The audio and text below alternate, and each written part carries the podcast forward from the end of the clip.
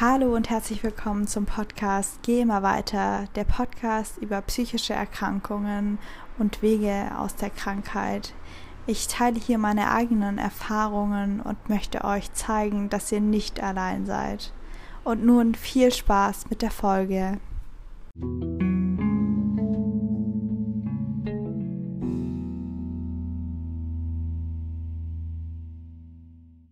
Hallo und herzlich willkommen zu dieser Podcast-Folge.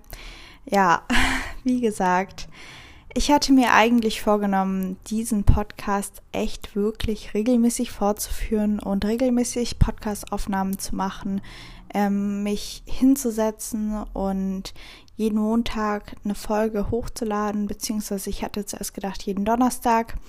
Ähm, und dann kam irgendwie alles anders, beziehungsweise ich war dann doch nicht mehr ganz so sicher, ob ich wirklich einen Podcast machen möchte oder ob ich wirklich so so viel ähm, ja Redebedarf habe einfach um einen Podcast zu füllen oder einen Podcast fortzusetzen, weil nachdem ich die also nachdem ich die Folge über Extremhunger aufgenommen hatte, war irgendwie ähm, bei mir so ein bisschen die Luft raus und ich habe mir versucht, irgendwie Themen aus der Nase zu ziehen. Aber in letzter Zeit ist mir aufgefallen, dass ich wieder extrem viele Ideen habe, um ja diesen Podcast zu gestalten und auch neue Folgen aufzunehmen.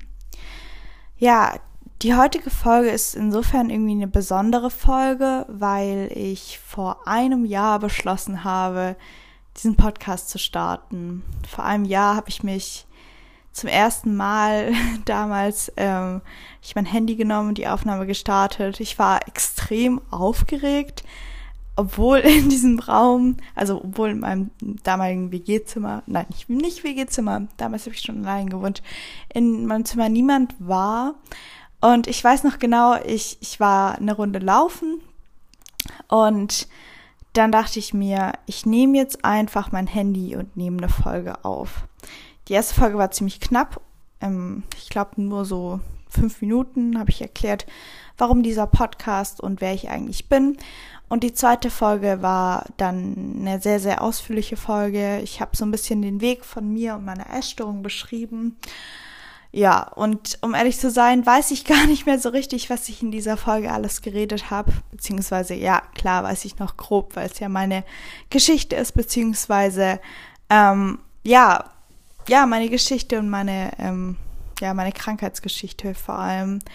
Und deswegen habe ich diesen Podcast auch gestartet, weil ich offen über ähm, meine psychische Erkrankung sprechen wollte, beziehungsweise über meine psychischen Erkrankungen, ähm, meine Essstörungen auch. Ich hatte ja auch eine Folge über soziale Phobie beziehungsweise soziale Ängste gemacht und ich habe, glaube ich, ja noch keine Podcast-Folge über die ähm, Depression gemacht, aber dazu sollen auf, auf jeden Fall jetzt Folgen kommen. Ich habe mir auch ein bisschen überlegt, dass ich den Podcast so ein bisschen anders gestalten möchte. Ich möchte ähm, mit einem kleinen Update immer starten, ähm, so was mich so die letzten, ja, was mich so die letzte Woche bewegt hat und dann möchte ich mich ähm, in jedem Podcast um, ja, also möchte ich mich jeden Podcast einem Thema so ein bisschen konkreter widmen. Und was ich mir immer vornehme, was manchmal dann aber ein bisschen schwierig ist und wo ich vielleicht auch noch nicht ganz so geübt drin bin, dass ich ein bisschen strukturierter an meine Inhalte gehen möchte, an meine Folge. Ja, und ich hoffe, dass es mir ja, in den nächsten Folgen gelingt. Und was ich mir auch vorgenommen habe, dass ich etwas regelmäßiger hochlade. Ja, kommen wir nun zum Update. Wie geht es mir?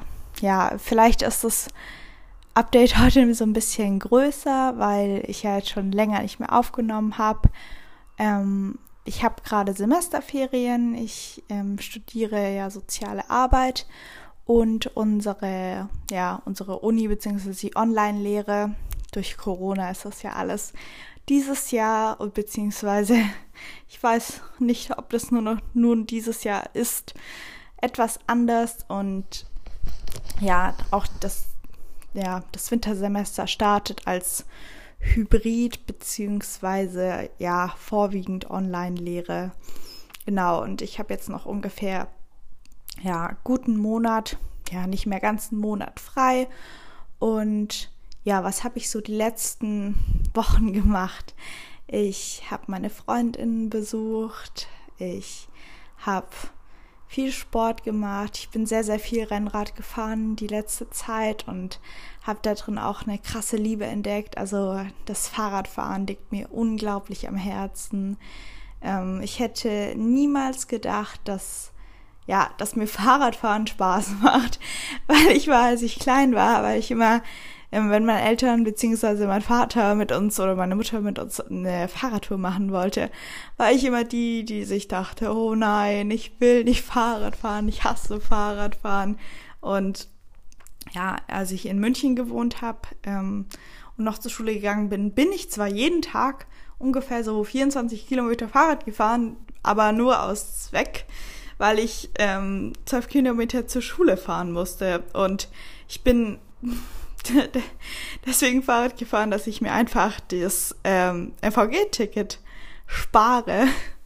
Ja, gut. Da hatte das Fahrradfahren einen sehr praktischen Grund und jetzt habe ich mir ähm, vor gut ja fast drei Monaten ein Rennrad gekauft auf eBay Kleinanzeigen beziehungsweise ich wollte eben für mein erstes Rennrad nicht so viel Geld ausgeben ähm, und habe jetzt ein Secondhand-Rennrad. Also es ist noch nicht so lange gefahren und ich habe auch einen seriö eine seriöse Verkäuferin äh, ja, ja, gefunden, die mir auch die Rechnung von, ähm, ja, von ihrem Kauf von dem Rennrad bestätigt hat. Ich habe auch eine Versicherung auf das Fahrrad dann abgeschlossen. Ja, und seitdem fahre ich Rennrad. Ähm, ja, genau. Das Laufen, also ich, ich laufe ja auch, hat sich, habe ich in den letzten Wochen so ein bisschen, den Loch, letzten Wochen so ein bisschen schleifen lassen. Ich möchte damit aber auch auf jeden Fall wieder anfangen. Und ja, das war so, ist so ein kleines Update. Also ja, ich habe viel Sport gemacht, ich habe Freunde besucht, ich habe mich hier so in meiner neuen Stadt ein bisschen mehr eingelebt. Ähm, ich habe davor in einer ähm, Einzimmerwohnung in Heidelberg gelebt und bin ähm, Anfang Juli nach meinen Prüfungen im ersten Semester nach Mannheim gezogen. Und ich muss sagen, Mannheim und ich, wir sind noch nicht so ganz, also ich bin noch nicht so ganz hier angekommen. Es ist auf jeden Fall eine andere Stadt. es ist, hat, also Mannheim hat einen sehr, ja, ja, eigenen Charakter, möchte ich mal lieb formulieren. Also ich, ich finde, die Stadt ist etwas dreckiger als jetzt München oder Heidelberg. In den Städten habe ich ja gelebt davor. Ähm, es ist auch, ja, nicht ganz so ähm, der Vibe, den ich eigentlich normalerweise gewohnt bin von Städten. Also es ist, hat sehr, sehr, also es gibt viele Shisha-Bars, die Innenstadt ist ja nicht ganz so alternativ. Also ja, und Heidelberg war einfach sehr schön, touristisch und ich habe in Heidelberg auch ähm, in einem Stadtteil gewohnt, ähm, der sehr ländlich war und jetzt lebe ich eben, ja, ja, zu Fuß 20 Minuten in die Innenstadt und aber es ist auf jeden Fall schön, wieder in einer anonymeren Stadt zu leben. Ich, ich habe das in München sehr genossen, ähm, einfach in einer Großstadt zu leben, einkaufen zu gehen und scheiße auszusehen. Ich, das war ein, das hatte ich in Heidelberg oft nicht so das Gefühl, dass ich das dort kann oder habe ich mir irgendwie mehr Gedanken gemacht. Ja, vielleicht lag es auch einfach daran, dass in dem Stadtteil, in dem ich gelebt habe, irgendwie gefühlt immer die Menschen, also die gleichen Menschen gesehen habe. Und das gefällt mir auf jeden Fall an Mannheim, dass ich hier in der Großstadt lebe, dass alles so ein bisschen, ja, weiß nicht, einfach städtischer ist. Und man sich, ich kann es gar nicht so ganz so beschreiben, aber ja, das gefällt mir an Mannheim. Vielleicht muss ich mich auch einfach noch hier einleben. Mir gefällt auch, dass ähm, hier zwei Flüsse fließen, also der Rhein und der Neckar. Ich finde das Rheinufer fast schöner als den Neckar. Mm, ja, und seit ich auch den Park entdeckt habe, den habe ich ähm, letzte Woche entdeckt, so ein Waldpark. Da gehe ich auch sehr, sehr gerne spazieren oder setze mich einfach an den Rhein und ja, genieße so jetzt so den Spätsommer. Ich bin auch voll das Spätsommer-Herbstkind, beziehungsweise Mensch. ja, ich, ich liebe einfach ähm, diese Herbststimmung, wenn die Blätter langsam sich einfärben und ja, man einfach wieder diesen gemütlichen ja, Vibe bekommt und es, es ist irgendwie wieder schön, so, so sich zu Hause einzukuscheln. Ich lese auch wieder, also ich habe wieder angefangen zu lesen ne? und ich liebe das einfach. ja, und was ich am aller, aller schönsten finde, jetzt gerade auch beim Fahrradfahren, wenn es morgens noch so, ja, so ein Tau auf den, auf den Wiesen liegt und man sieht die Spinnenfäden und man sieht da die Wassertropfen und sieht alles irgendwie so, ja, so magisch silbern aus und die Luft ist so schon so ein bisschen frisch und man denkt sich so, oh, bald kommt die graue, die graue Jahreszeit und ja. ja, man merkt, ich bin ein Herbstliebhaber und vor allem die Kürbiszeit. Also Kürbis ist und bleibt mein allerliebstes Gemüse. Also mit Kürbis kann man so, so, so coole Dinge machen. Mit Kürbis kann man backen, mit Kürbis kann man kochen, mit Kürbis kann man einfach so leckere Rezepte ähm, kreieren. Es gibt ja auch so, so, so viele verschiedene Kürbisarten. Ich mag am liebsten Hokkaido und den Spaghetti-Kürbis, aber auch mit Butternut lässt, lässt sich ja sehr, sehr viel Kreatives zaubern, sei es Kürbispüree ähm, oder einfach nur backen, irgendwelche Bratlinge. Ihr hört schon. Ähm, ja, und was ich auch am Herbst liebe, ist, dass die Äpfel und die Birnen reif werden. Das ist für mich auch so eine Kindheitserinnerung. Ich also mein Opa hatte einen sehr, sehr großen Garten, also hat immer noch einen großen Garten. Und auf dem standen viele Äpfelbäume und Birnbäume und auch Quittenbäume. Und für mich ist das einfach eine totale Kindheitserinnerung, dass wir dann immer bei ihm waren und ähm, mit halt Apfelsaft gemacht haben. Ähm, haben die, die Äpfel in so, so eine Maschine gemacht und dann wurden die geschreddert und dann hat man diese, dieses, was man dann zerhäckselt hatte, in so eine, so, so eine Maschine gegeben, wo man ja wie so ein, ja, ich, ich kann das gar nicht so beschreiben, es war so ein Dreh. Ding das musste man dann festdrehen und die Äpfel wurden dann ausgepresst und dann hatten wir eigenen Apfelsaft und das gleiche haben wir dann auch mit Quitten gemacht. Die haben wir eingekocht und ja, aus den, aus den Quitten Saft dann Gelee gemacht und ja, das sind einfach diese, diese Herbsterinnerungen. Und ich habe auch im Herbst Geburtstag, obwohl ich meinen Geburtstag echt ungern feiere. Ähm, also ich feiere, ich feiere den einfach nicht mehr so gerne, weil ich an dem Geburtstag oft in Kliniken war und in meiner allerersten Klinik war ich und bin, ja, da hatte ich meine Magensonde und hatte Geburtstag und diesen Tag habe ich halt einfach irgendwie als sehr negativ in Erinnerung und ja, seitdem feiere ich den einfach nicht mehr so gerne, weil da sehr viel negative Erinnerungen hochkommen. Ja gut, jetzt bin ich ein bisschen abgeschwiffen und habe über den Herbst geschwärmt und ja, das ist so, so das kleine Update bei mir, so was so die letzten Wochen passiert ist.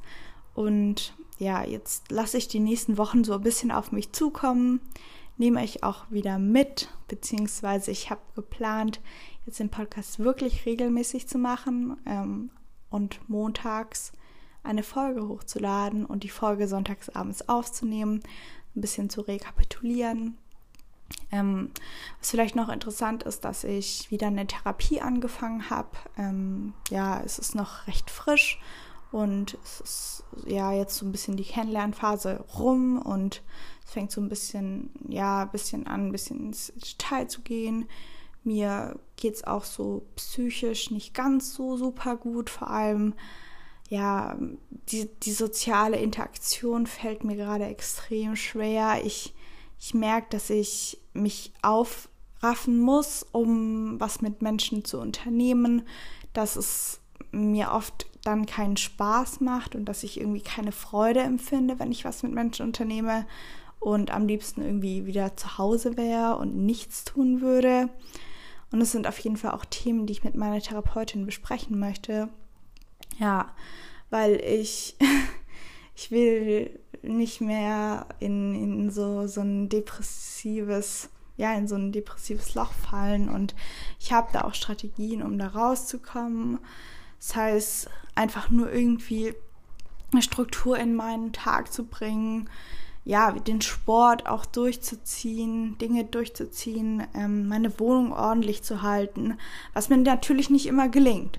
Das muss ich ganz klar sagen. Und auch die soziale Interaktion mit Freundinnen ist ja ein wichtiger Bestandteil, von dem ich gemerkt habe, dass ja, dass wenn das nicht läuft, dass es irgendwie ja mich runterzieht. Aber was ich auch über mich gelernt habe, ist, dass ich wie, ja, dass ich irgendwie so drei Akkus in mir drin habe. Ähm, beziehungsweise eigentlich sogar vier Akkus. Das eine ist das Essen, dass es mit dem Essen gut läuft, dass ich genug esse. Ähm, der Sport ist mir unglaublich wichtig. Also, dass da irgendwie eine Balance herrscht. Ähm, ja, Essen und Sport das würde ich so als ein Akku bezeichnen, da das da ein gutes Verhältnis ist, dass ich genug Sport mache, dass ich mich aber auch genug ernähre. Dann habe ich den sozialen Akku, der muss auch immer voll sein, beziehungsweise ja, so gefüllt sein, dass er nicht übervoll ist. Ähm, ja, dass ich genug Aktivitäten habe, aber auch genug Zeitraum für mich alleine. Dann ist es auch der intellektuelle Akku. Ich, ich weiß nicht, es, es fühlt sich blöd an, das irgendwie so zu sagen, aber ich habe schon oft das Gefühl, wenn ich mich nicht genug informiere, wenn ich mich nicht genug weiterbilde, wenn ich nicht genug Informationen ähm, ja, sammel oder das heißt auch nur ähm, Dokumentationen anschaue, dann, dann fehlt da irgendwas in meinem Leben und ich komme mir extrem blöd und irgendwie nicht gebildet vor. Und ja, da merke ich auch, dass ich diesen Akku auch auf jeden Fall auffüllen muss. Und dann ist es der Ordnungsakku. ich weiß nicht, so ein bisschen komisch zu beschreiben, aber irgendwie, dass so alles so ein bisschen geordnet läuft, dass ich eine Struktur habe, dass ich einen Plan habe, dass ja, dass, dass meine Wohnung ordentlich ist, dass ich es schaffe, ähm, ja, Wäsche zu machen, dass ich es schaffe, ähm, ja, irgendwie, ja, nicht um 10 Uhr aufzustehen, sondern irgendwie gegen halb acht, acht wäre eigentlich schön. Ich schaffe es gerade so, dass ich auf jeden Fall von neun wach bin, weil wenn ich da schon so ein bisschen Struktur habe und ja, eine Ordnung in meinem Leben, dann ja, dann stimmen so die Rahmenbedingungen und dann klappt das mit, mit den anderen Dingen über den Tag auch so ein bisschen besser. Ja, jetzt habe ich schon 18 Minuten geredet und ja, es ist ja die Folge ähm, nach einem Jahr und ich wollte ein Thema noch so ein bisschen aufgreifen und zwar ist es Social Media beziehungsweise ja allgemein das Internet und auch ein Grund, wieso ich diesen Podcast hier gestartet habe. Ich habe vor einem Jahr, ja, da ging es mir körperlich besser. Also ich war ja letztes Jahr nochmal in der Klinik. Also ich war nochmal zwei, fast drei Monate in der schönen Klinik, in, damals in Bad Arolsen und bin danach zurückgekommen und es ging eigentlich primär darum, dass ich halt an Gewicht zunehme, dass ja, dass ich nicht wieder rückfällig werde, dass ich ein gesundes Sportmaß finde und damals habe ich sehr stark mit extremem Hunger zu kämpfen gehabt und habe dieses ja Phänomen nicht so ganz verstanden und dachte mir so, warum habe ich einfach so einen krassen Hunger und wieso wieso ist das alles so? Ich, ich esse doch genug, ich habe eine Mahlzeitenstruktur und ja, dann habe ich so ein bisschen im Internet recherchiert und bin damals auf einen Account gestoßen, ähm, der heißt Mut im Bauch. Es ist ein YouTube-Account. Ich weiß nicht, ob der ähm, manchen von euch was sagt. Und sie hat eben Videos über ihre Bulimie geteilt und auch Videos über Extremhunger. Und das war auch so eine Intention, wieso ich mir dachte, okay, ich, es muss viel mehr Menschen geben, die über ihre Gesundung und über ihren Weg aus der Essstörung sprechen. Und damals habe ich mich auch noch nicht so ganz getraut, irgendwie ja vor eine Kamera zu gehen. Und ähm, ich finde Podcast, was mir dann auch aufgefallen ist, irgendwie ein sehr intimes Medium, weil man eben alleine im Zimmer steht. Also ich stehe ja jetzt alleine oder ich sitze hier alleine in meinem WG, äh, in meinem WG, in meinem Studierendenwohnheimzimmer und nehme diese Folge auf und damals dachte ich mir halt so, ja, ein Podcast, ich nehme einfach mein Handy und nehme äh, so eine Audio auf und das wird ja nicht so krass sein, nicht so intim, aber ja, es ist doch intimer, als ich dachte. Auf jeden Fall zurück zum Punkt. Ich dachte mir, ich möchte auch über dieses Thema sprechen, weil je mehr Menschen über psychische Erkrankungen und über Essstörungen sprechen, desto weniger tabuisiert ist dieses Thema. Und vor allem auch dachte ich mir, ja, wenn ich damit an die Öffentlichkeit gehe, wenn ich damit ähm, ja, wenn ich meine Erfahrungen teile, dann, dann helfe ich vielleicht irgendjemanden. Irgendjemand wird sich schon diesen Podcast anhören. Irgendjemand äh, wird ein Interesse daran haben. Und ja, auch wenn es nur eine Person ist, die sich irgendwie in meinen Worten findet oder die, die sich ja das gerne anhört. Und das war so die Intention. Und ich wollte noch mal zurück zu Social Media. Ich, ich habe lange drüber nachgedacht, ähm, wie ich diese Folge hier auch gestalte. Ich hatte auch zwei Accounts angeschrieben, ob, ob sie mich vielleicht unterstützen wollen, ähm, auch eine Sprachnachricht vielleicht aufnehmen, wie sie so die Social Media Welt wahrnehmen. Das hat jetzt leider nicht geklappt. Ähm, darüber bin ich auch überhaupt nicht böse oder sowas. Ähm, ja, deswegen dachte ich mir, ich, ich ja, red da einfach mal frei Schnauze, so was mir in den Sinn kommt. Ich habe auch sehr schon sehr, sehr viel Erfahrung mit Social Media und Essstörungen und ähm, ja, ja, psychische Erkrankungen. Damals auch, ähm, ja, vor allem hatte ich negative Erfahrungen, dadurch, dass ich, als ich krank geworden bin, mich mit Proana damals beschäftigt habe und da auch sehr stark in dieser Szene drin war. Ich war da in WhatsApp in so einer WhatsApp-Gruppe und auf so einem Forum aktiv. Und damals habe ich noch gar nicht so richtig verstanden, wie gefährlich eine Essstörung, damals hatte ich Anorexie und das auch dann damals auch diagnostiziert bekommen, wie gefährlich denn so eine Essstörung eigentlich sein kann und ja, wie, wie gravierend es eigentlich ist, wenn man eine Essstörung im Internet verher, verher, ja, verharmlost oder auch glorifiziert. Ich habe mir damals diese Bilder angeschaut und dachte mir einfach nur, wenn ich so dünn bin und wenn ich so aussehe, dann ist alles in Ordnung, dann habe ich mein Leben wieder im Griff, dann habe ich wieder die Kontrolle und dann wird schon alles laufen. Ich, ich weiß auch noch, dass ich mir damals, ich war damals auch sehr stark verliebt und dachte mir, wenn ich so aussehe wie diese Mädchen auf den Bildern, dann wird mich dieser, dieser Mensch endlich so sehen und wird endlich sich auch in mich verlieben.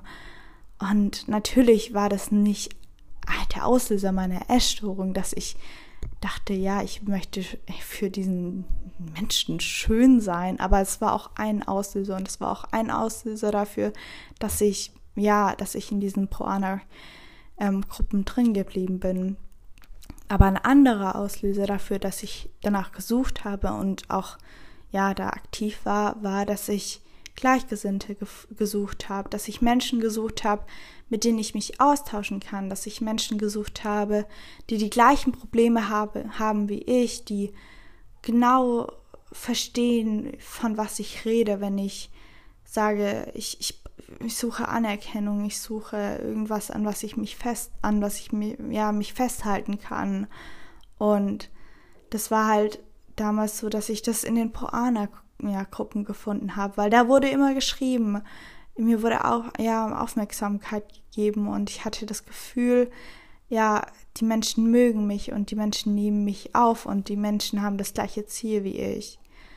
Und ich, ich weiß auch nicht, irgendwann ähm, war ich dann halt so tief in der Krankheit, dass ich auch medizinisch versorgt werden musste und habe lustigerweise, nicht lustigerweise, aber ich habe heute auch noch, ähm, ja, ja, Kontakte in meinem Handy gespeichert von den damaligen WhatsApp-Gruppen und ich traue mich nicht so ganz, die Menschen anzuschreiben, aber ich würde echt gerne mal wissen, wie der ihr Leben verlaufen ist und vielleicht auch, ja, ja, einfach mal nachfragen, hey, wie geht's dir eigentlich und was ist so los in deinem Leben? Ich glaube, das hätte ich mir damals auch stark gewünscht, dass einfach von außen mal sowas kommt wie, hey, alles in Ordnung bei dir, weil das habe ich damals nicht so richtig ähm, von außen ja bekommen und das habe ich damals in den Proana-Gruppen bekommen.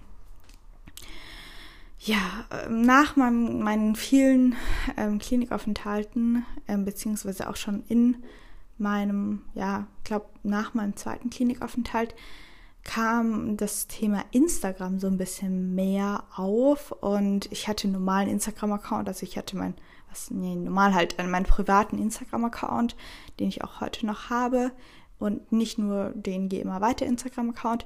Und der Geh immer weiter Instagram-Account, ähm, ja, bevor ich den hatte, hatte ich einen anderen Instagram-Account. Der hieß, glaube ich, Just Love Yourself. Ja, genau. Ähm, davon habe ich leider auch das Passwort nicht mehr und irgendwie existiert er, glaube ich, auch gar nicht mehr. Aber ich habe mir damals den Account gemacht, um, ja, weil ich damals so ein bisschen mitbekommen habe, es gibt sowas wie Recovery-Accounts und es gab es noch gar nicht so Stories oder irgendwie so Reels oder man konnte auf Instagram einfach nichts machen. Man konnte sich nicht mal Privatnachrichten schreiben. Man konnte das Einzige, was man machen konnte, war Bilder und Text posten. Und ähm, ja, da habe ich da angefangen, so ein bisschen zu posten, was ich so esse, was habe ich mir, ich habe mir so ein bisschen abgeguckt, was andere ähm, auf Instagram machen. Und damals habe ich auch glaube ich, irgendwann konnte man auch über anderen über Instagram schreiben. Und damals habe ich auch ähm, ein Mädchen auf Instagram kennengelernt, mit der ich dann lustigerweise auch zusammengezogen bin in der WG. Ja. Und damals habe ich von der Recovery-Szene so mehr oder weniger, ja, ja, nicht wirklich profitiert, aber ich habe mich halt genau das gleiche, was ich halt auch damals in den Pro-Ana-Gruppen gesucht habe, waren eben Menschen, Gleichgesinnte, die, mit denen ich, vor denen ich mich nicht rechtfertigen muss, die verstehen, warum ich Angst vor Essen habe, die verstehen, warum ich Angst davor habe, irgendwie Fette zu essen, dass ich Angst davor habe, mich nicht genug zu bewegen.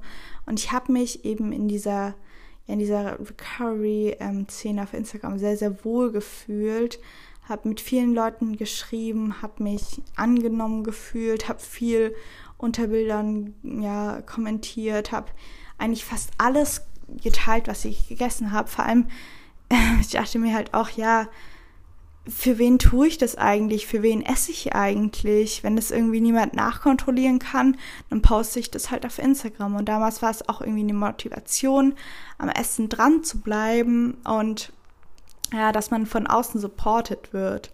Leider muss ich auch sagen, dass ich in den Zeiten, in denen es mir nicht gut ging, in denen ich von außen nicht so viel rückgemeldet bekommen habe und mich mehr auf die Instagram-Welt fokussiert habe, ja, desto schlechter ging es mir auch irgendwie körperlich und psychisch. Und ähm, ja, ich habe mich dann zwar Recovery-Account genannt, aber insgeheim, insgeheim habe ich eben abgenommen, habe Bilder von meinem Essen gemacht und habe das dann nicht gegessen, habe das, habe versucht so eine Scheinwelt, ähm, ja, so so eine Scheinwelt aufrechtzuerhalten, um irgendwie dieses Lob und diese Anerkennung ja weiter zu bekommen, weil ja in, in echt habe ich nicht weitergemacht, in echt habe ich abgenommen hm.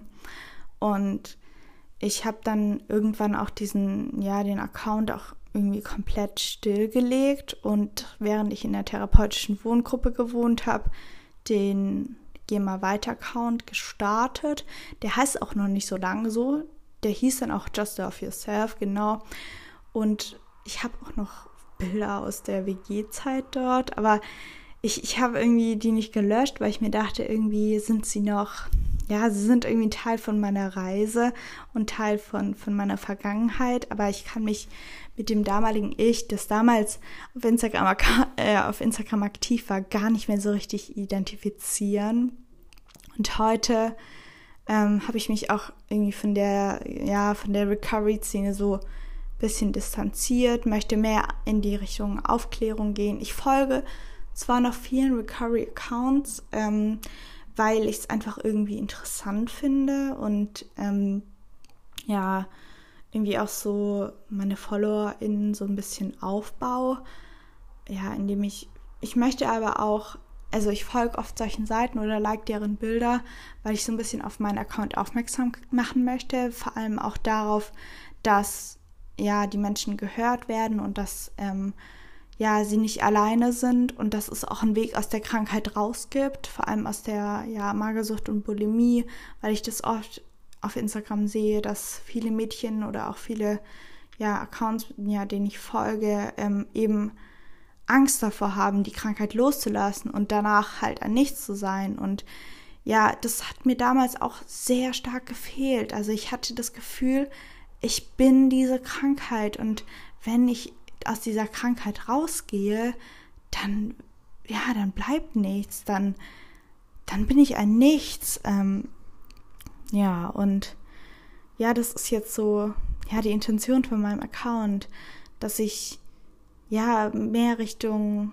ja, dass ich über, ja, meine psychische Erkrankung offen spreche, dass ich Menschen aber auch irgendwie, ja, die Möglichkeit gebe, sich Tipps von mir zu holen, sich Rezeptideen von mir zu holen und ja, dass, dass die Menschen sehen, dass es einen Weg nach der Krankheit gibt und dass es nicht heißt, dass man nicht mehr gehört wird und dass es nicht heißt, dass man nicht auch noch schwache Tage haben kann. Und ja, vor allem auch dieses, ich dachte mir damals, dass wenn ich gesund bin, also wenn ich körperlich, also wenn ich körperlich gesund bin, dann darf ich keine psychischen, äh, psychischen Probleme mehr haben, weil dann habe ich keine, ja, keine Rechtfertigung mehr dafür. Und das will ich auch allen mitgeben, die diesen Podcast jetzt hören. Es ist total la Bullshit. Ihr habt immer, immer, immer die Möglichkeit, euch Hilfe zu suchen immer die Möglichkeit, euch an einen Therapeuten zu wenden oder auch nur an eine Beratungsstelle. Damals, ähm, als ich nochmal so stark in die ähm, Anorexie gerutscht bin, das war ja gut vor eineinhalb Jahren, da habe ich mich an die Schulpsychologin gewandt. Das ist manchmal oft eine Hürde, aber auch zum Beispiel, ähm, ja, wenn ihr jetzt diesen Podcast hört, meine, ja, meine Direktnachrichten sind offen auf ähm, Geh mal weiter ich, ich höre zu, ich, ähm, ja, ich sehe euch und ihr werdet auch gesehen und ihr werdet auch gesehen, wenn ihr Normalgewicht habt. Und ja, ein Grund, warum ich diesen Podcast gestartet habe, ist zu zeigen, dass ihr nicht allein seid. Und ja, damit beende ich auch diese Podcast-Folge. Ich hoffe, ja, ihr könnt, konntet irgendwas aus dieser Folge mitnehmen und wir hören uns nächste Woche wieder. Also, tschüss.